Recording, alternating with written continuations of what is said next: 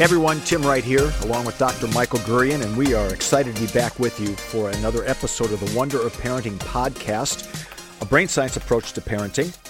And uh, we've got a really good question. We always have good questions. You ask great questions. This is another really good one that we're going to tackle today.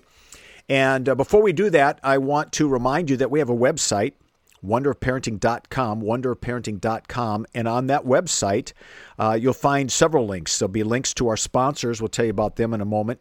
There's also a place for you to send us questions. So if you've got a question you'd like us to address, we encourage you to send that to us. Another place where you can address questions to us and to a larger group of people is our Facebook group.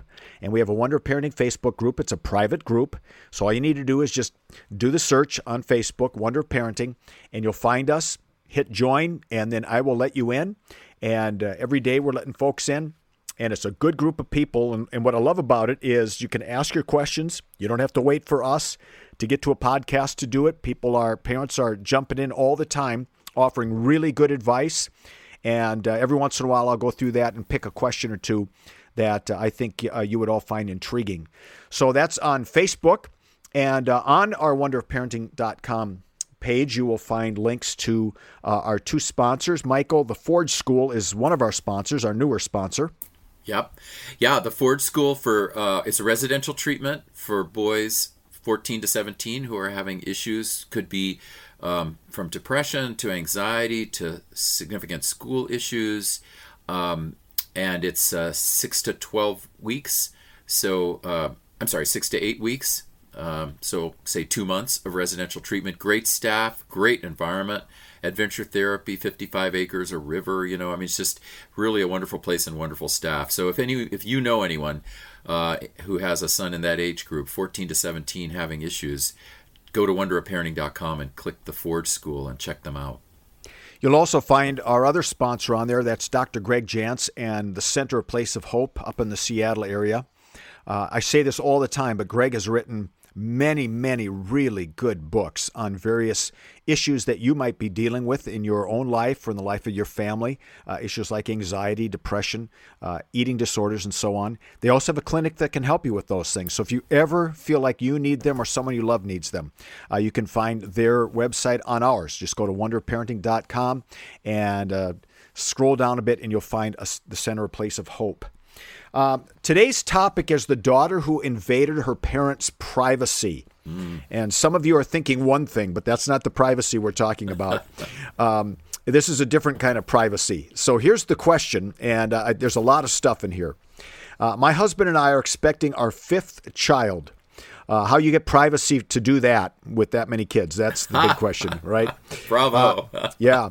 For the first time, my husband and I found out the gender of the baby and have kept it a secret from all four of my children, family, and friends, hoping to surprise them when our baby was born.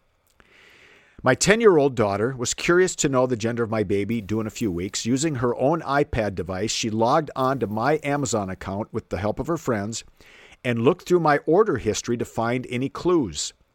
She discovered the gender, and after a lot of interrogation, we found out she shared it with her friends, who then shared it with their parents and eventually my family. Big picture, in a few days it's going to be revealed anyways. Bigger picture, my daughter invaded our privacy and shared it with others. She has a personal device, as this COVID school year demanded that she did, and we were strict, and we were as strict as we could be during the school year with screen time and devices in the room. But now that it's summer, we allowed her to have more screen time and freedom. We explained to her that the invasion of privacy shows that she is not responsible with her devices, and we took it away. How long is an appropriate amount of time for us to take it away? What guidelines can be put in place when she gets it back?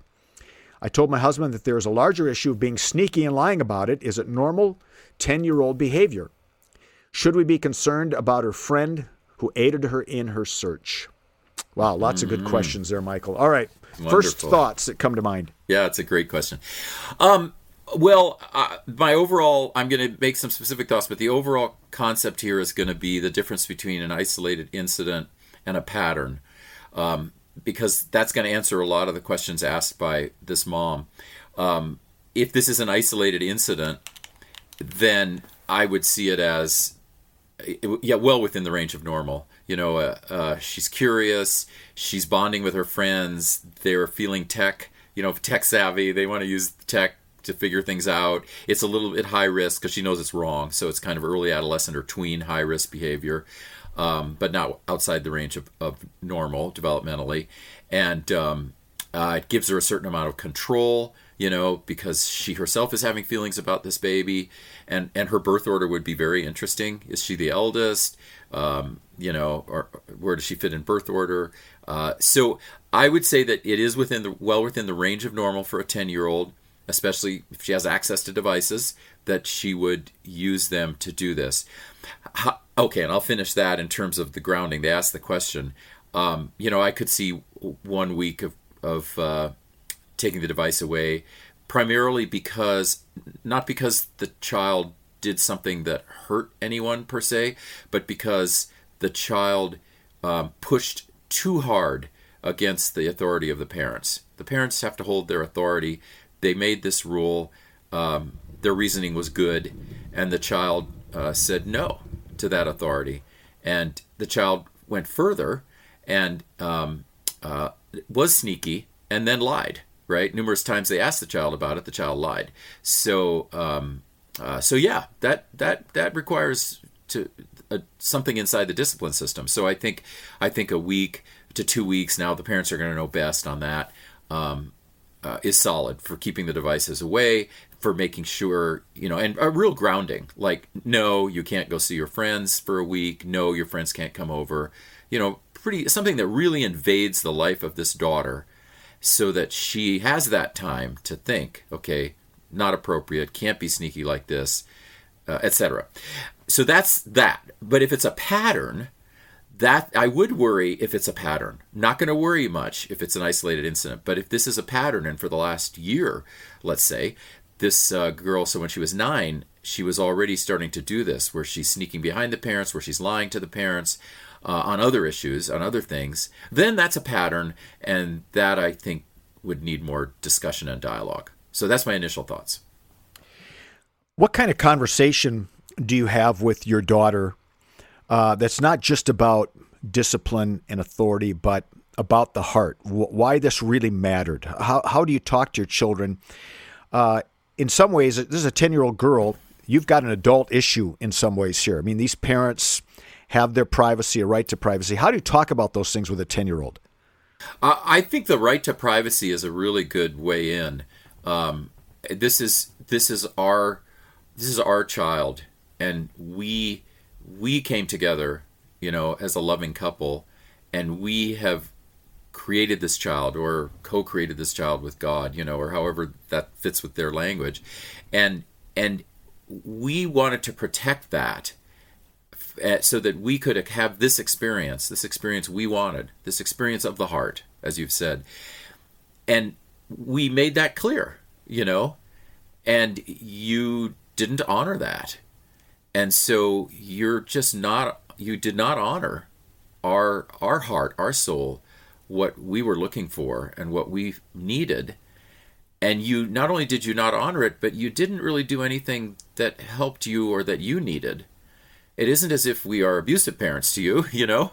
It, it there was no harm in you waiting like everyone else was going to wait. There's no harm in it. So there's so um, that that hurt us and here's how it hurt us and and it's partly because of that hurt that this enters our discipline system you you should not have hurt us that way um, i think a 10 year old can understand that this podcast is sponsored by skylight frame Mother's Day is almost here. What are you getting her? Something that shows you care. Something that makes her feel loved. Something that won't stress you out. Something like the skylight frame. The skylight frame is the perfect gift. It's a touchscreen photo frame your whole family can upload photos to from wherever they are in the world. It's a way to share with her all the moments that matter. It sets up in seconds. You can even make sure that it's already loaded with photos when your mom opens her Mother's Day gift. And her skylight frame can hold thousands of the treasured photos you share. It's an easy, heartfelt way for mom to stay connected with those who matter most. It really is the perfect gift.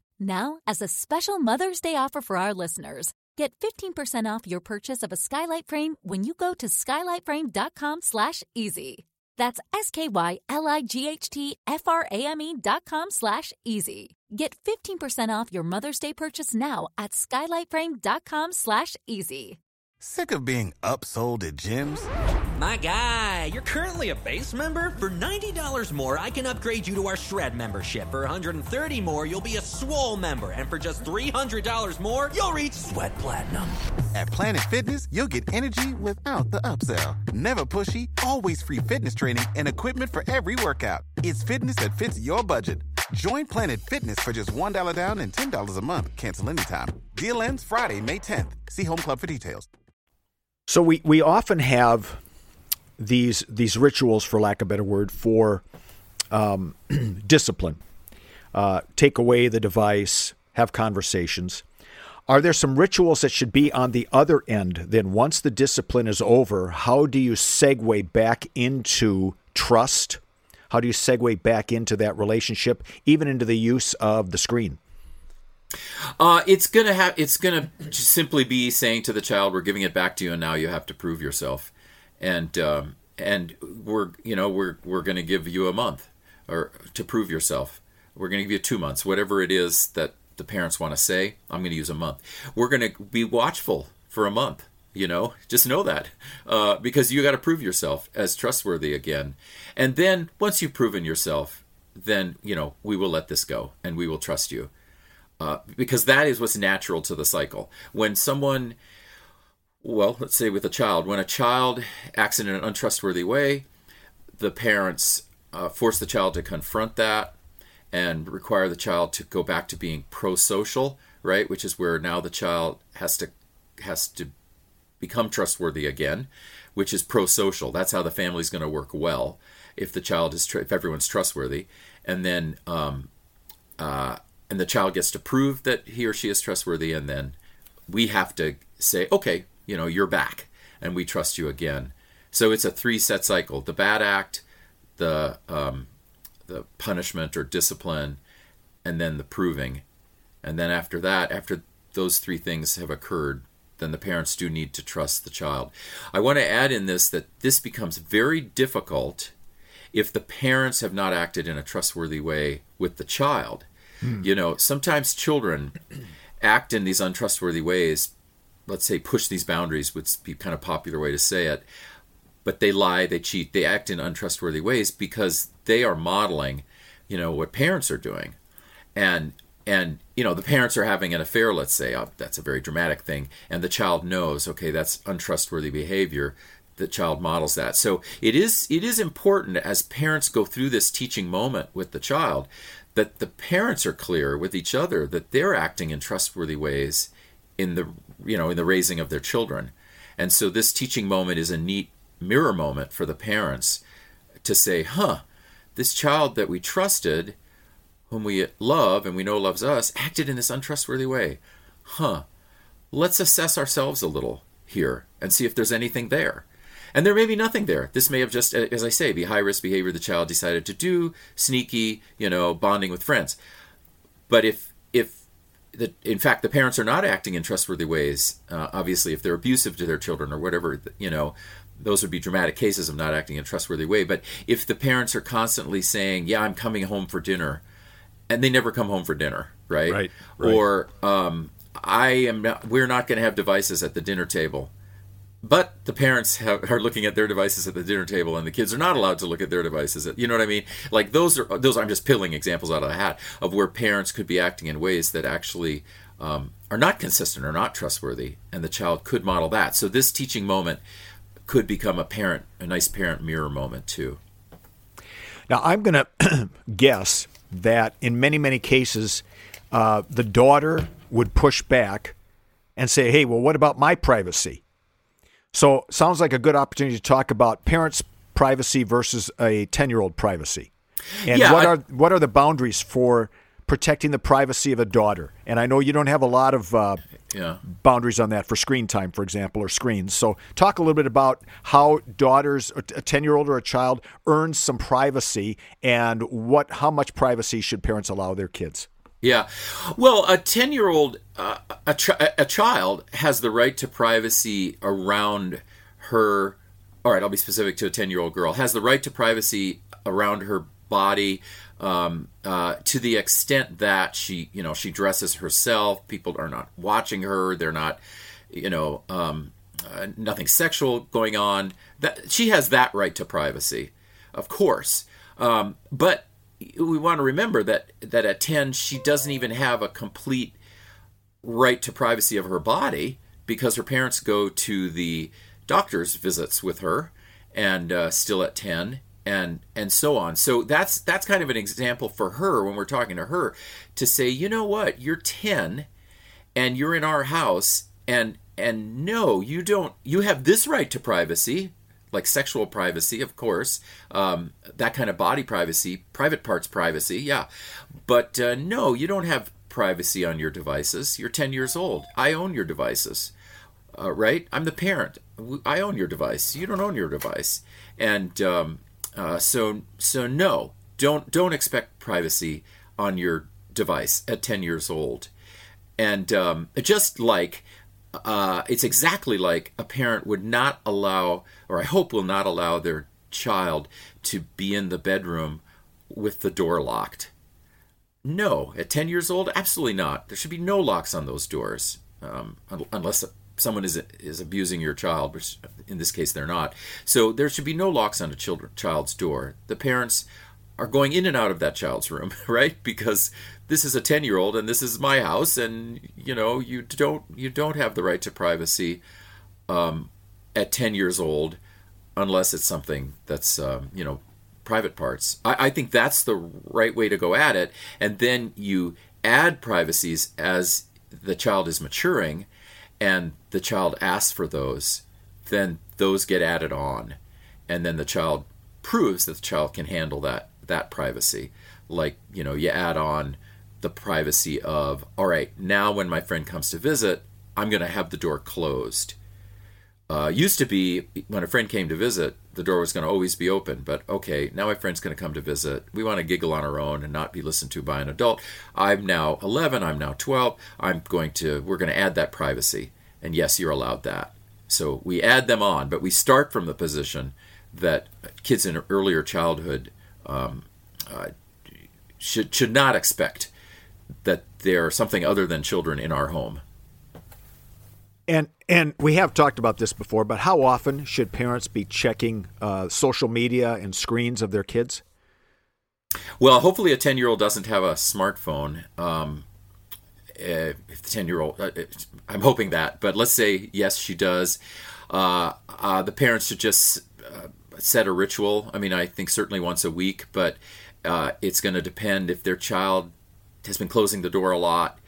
And let's say now we're talking about a 14 or 15 year old, you know, closing the door a lot. We don't really know what's going on in there. Then I think the parents should check the browser history more often. Um, but I think, you know, depending on the child, once a week is probably safe.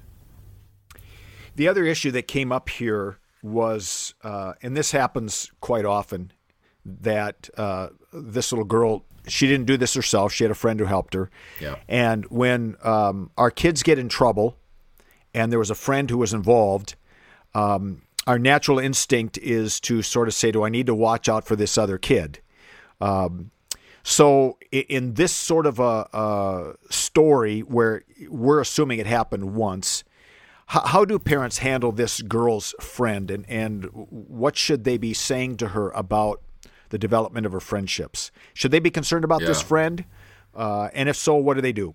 Yeah, it's a great point you raise. I think if this is an isolated incident with this friend, you know, I, I wouldn't worry too much. Um, what we want to look for is a pattern, but because so, sometimes what we find is that our our daughter, our son, our child is only doing these things we don't like with this other person. Right. And that does happen.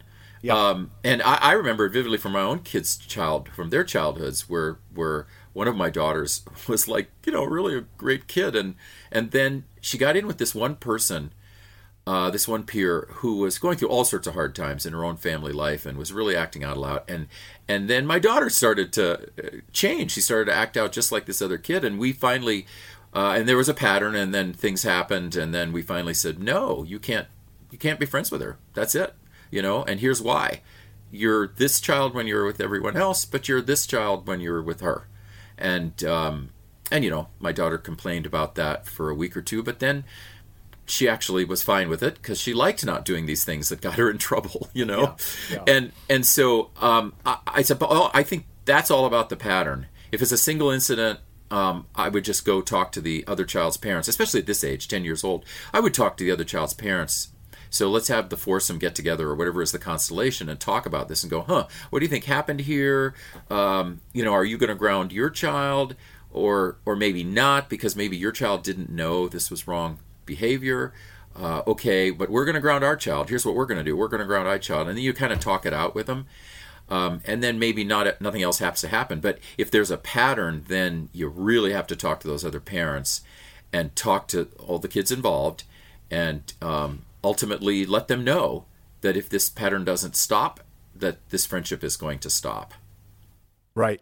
Because it could very well be, and we don't know, but it could very well be that the, this daughter actually instigated the whole thing and said, "Hey, my friend knows how to get onto Amazon, so I'm going to talk her into doing this." So, absolutely, uh, it sometimes it goes both ways, and and uh, but it's always you know as parents we want to be always vigilant about who our kids' friends are, what their backgrounds are. And, and, and what you told about your daughter is really telling that, you know, she was one way with you all uh, when this friend wasn't around. And when this friend was around, then she was just a completely different person. And that tells you something isn't quite right in that relationship.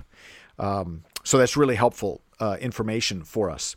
So, uh, in terms of just thinking broadly about boundaries, um, so that something like this um, doesn't happen again. How could the parents, um, trying to think through how they would even have protected themselves from their daughter sneaking onto their Amazon site?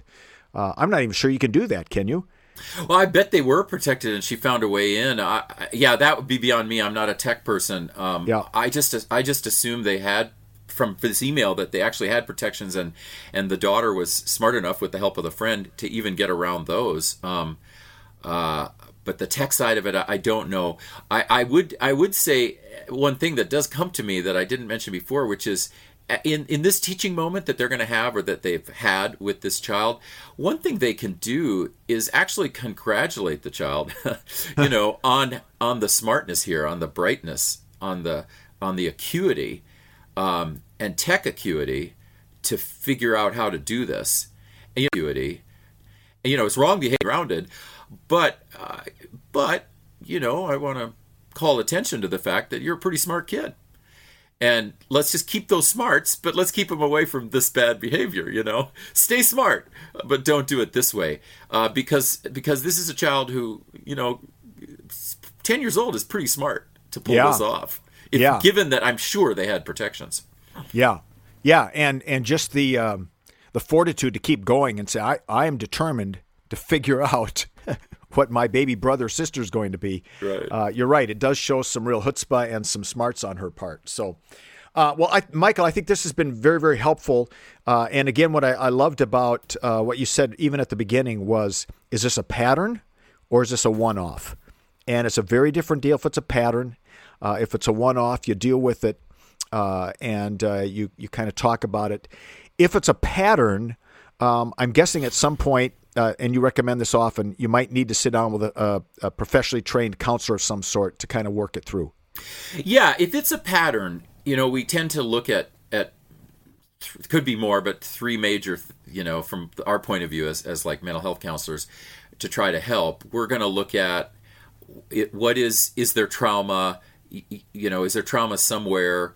Heck, it could even be COVID trauma or post COVID trauma or social isolation, or has has there been trauma that is triggering you know in this in this girl that if it's a pattern that gets her so that she's lying and cheating and, and going behind people's back um, is it eh, now number one. Number two is it um, a, is it anything like what like either of the parents? Is there a genetic component? Is there something being passed down?